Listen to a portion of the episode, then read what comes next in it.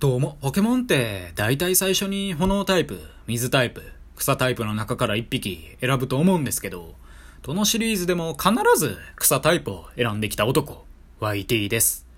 なんかね、草タイプのポケモンって優しい目をしとるんですよね。はい。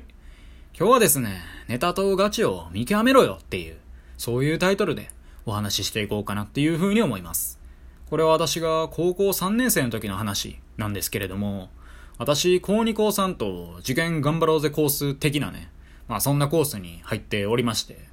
我々の学校は2年生で受験頑張ろうぜコースに入ったら、2年3年と同じメンバー、同じクラスっていう、まあそういう感じだったんですよね。で、文化祭もね、2年生でおしまいで、3年生になったらもう受験に注力みたいな、そういうクソみたいな学校だったんですけど、野郎連中とは結構仲良かったんで、それなりに楽しい日々を過ごしていたんですよね。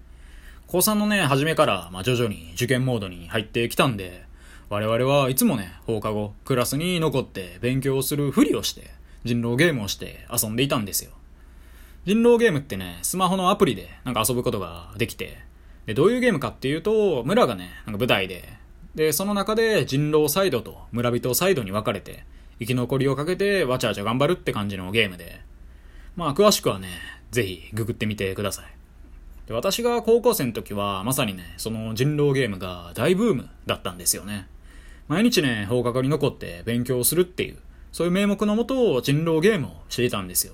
あとは適当にたむろって、だらだら喋るみたいな、まあそんな感じでしたね。で、そんな日々をね、過ごす中で、まあ、ある日ね、まあ、人狼ゲームを7人ぐらいでやっていたんですよ。そしたら、まあ腹減ったからスーパー行こうやっていう、そういう話になりまして。学校の近くにね、スーパーがあったんで、まあ、そこでみんなで行って、おにぎり買ったりとか、惣菜とかね、買ったりとかしようと思ったんですよ。そしたら、一人がね、ポケモンパン買おうぜって言い出して、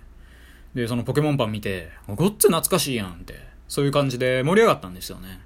ポケモンパンってね、ポケモンのイラストがプリントされたアンパンとかがあって、で、その中にポケモンシールもなんか一つ入ってるみたいな、そういう感じなんですよね。で、そういえばね、保育園児時代はポケモンシールを自分の水筒に貼るのが流行ったなとか、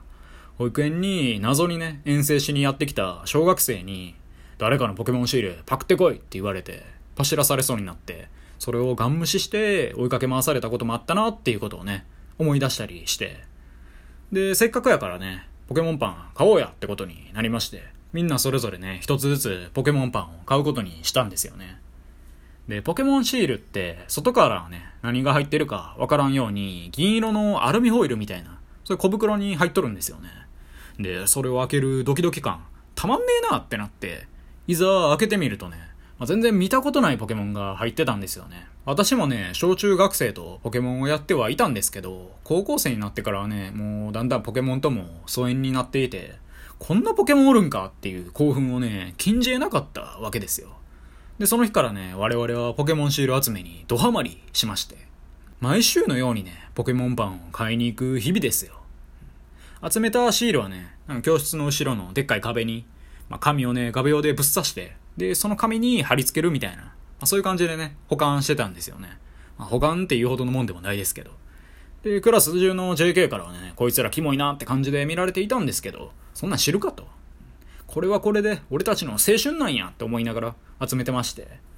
で、そんなね、クラスの JK には一切向き合わず、ポケモンパンに向き合う日々を送っていると、ある日気づいたんですよね。ポケモンパンにポケモンのね、映画を見れる応募シールが貼ってあるっていうことに。これね、ちょっと記憶が曖昧なんですけど、確かシールを5枚ぐらい集めて、で、それをハガキで送れば、抽選で映画が、映画の鑑賞券が当たるみたいな、そういうやつだったんですよね。で、我々は思いましたね。ポケモンの映画、ごっつ見たいと。シールのポケモンたちが躍動する姿をこの目に焼き付けたいと。で、我々ね、尋常じゃないぐらいポケモンパンを買ってたんで、余裕で20回以上は申し込めると。そこでね、まあ、じゃん負けが一斉で申し込みをしようっていうことで、まあ、じゃんけんしたらね、ストレートで K 君が負けたんですよね。で、一応ね、応募期限があるんで、その数日前までは、ポケモンの応募シールを集めて、で、一気にね、応募をしていこうと。まあそういう話になって、ケイ君もね、任しとけって心強く言っていて、で、我々はね、来たる X デーまでポケモンパンを買い漁ってね、その映画の応募シールを集めまくるわけですよ。で、最終日、まあ応募シールをね、一箇所に集めて置いといて、で、これで OK やなっていうことで、まあその日ね、帰りまして。で、そっから数日後ぐらいですかね、まあ誰かがね、何の気なしに、おお、そういえば K よと、ポケモンシールの応募をちゃんとやったって聞いたら、え？忘れてたわ。ってね、言い出して。で、その瞬間ね、我々の間では、さながら10万ボルトに撃たれたかのごとく衝撃が走って、そしたらね、K 君が口を開いて、だってそんなネタやと思うやんって言い出したんで、アホかと。ネタとガチぐらいちゃんと見極めろよって突っ込んだっていう、そんな話でした。この突っ込みでね、ピカチュウが振り向いたとか、振り向いてないとか。で、その日からね、我々はポケモンシールを集めるのをやめましたね。はい。以上、YT でした。今日も聞いてくださり、どうもありがとうございました。